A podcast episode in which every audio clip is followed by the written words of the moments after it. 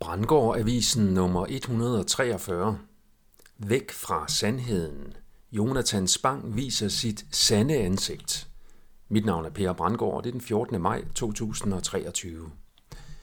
DR ansatte Jonathan Spang forsvarer DR's Onkel Reje sexshow for børn ved at håne kritikere med citater taget ud af kontekst.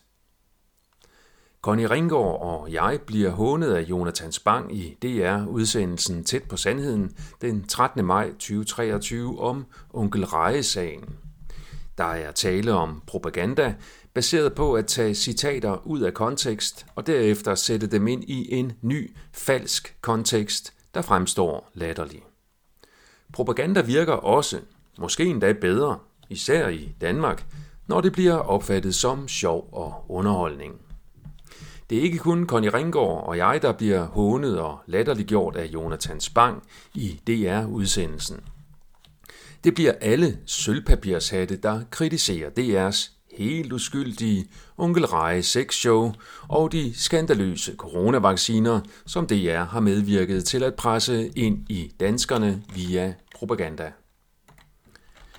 Hvis nogen var i tvivl, så ved vi nu, at Jonathan Spang er systemets mand, eller rettere systemets klovn. Det fornemmede jeg også tydeligt i min konfrontation med den kvindelige reporter fra Tæt på Sandheden til demonstrationen mod dragshowet for børn foran Frederiksberg Bibliotek. En anden hypereksponeret DR-komiker og propagandist, Jan Gindberg, har på de sociale medier også meldt ud, at han støtter Onkel Reje sexshows for børn. Det virker på mig som om, at DR er gået i panisk selvsving for at uskyldiggøre deres sexshows for børn, og de bruger så deres folkekære tv-værter som kanonføde i den psykologiske informationskrig. The Exposé har i en ny artikel afsløret den grundlæggende fortælling, der bliver misbrugt af magthaverne til at retfærdiggøre totalitær kontrol af samfundet. Det er fortællingen om limits to growth, begrænsninger for vækst, der er tæt forbundet med narrativet om menneskeskabte katastrofale klimaforandringer. Den fornyede censur på Twitter er allerede begyndt at slå igennem. Twitter har således begrænset interaktionen med Substack-artikler. Det afslører de Exposé. Substack er en online medieplatform i hastig vækst, hvor fagfolk og journalister, der er blevet censureret i hovedstrømmen, kan publicere frit. Den fornyede censur sker samtidig med, at Elon Musk har ansat en højtstående leder i World Economic Forum som ny direktør for Twitter.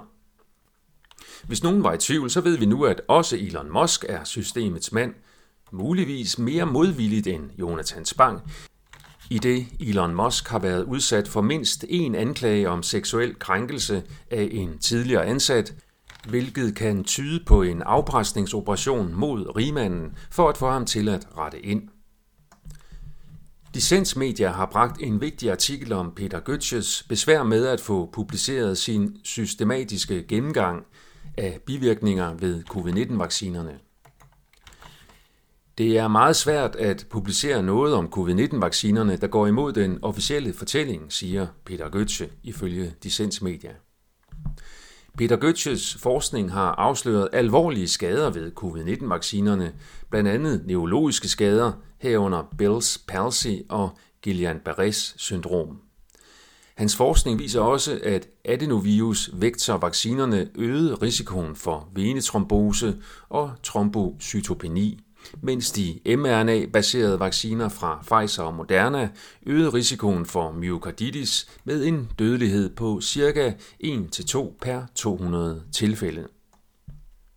Besværet med at få publiceret vaccinekritisk covid-19-forskning fra anerkendte topforskere tyder på, at propagandaen og korruptionen også har infiltreret chefredaktørniveauet i de internationale videnskabelige tidsskrifter. Hvis teorien om karma og genfødsler er sand, så må vi forvente stor vækst i forekomsten af rotter og andre primitive skadedyr i fremtiden, når de nuværende ånder, inkarneret i mennesker drevet af skadelige intentioner, bliver genfødt. Karma er en kælling, som man siger på engelsk.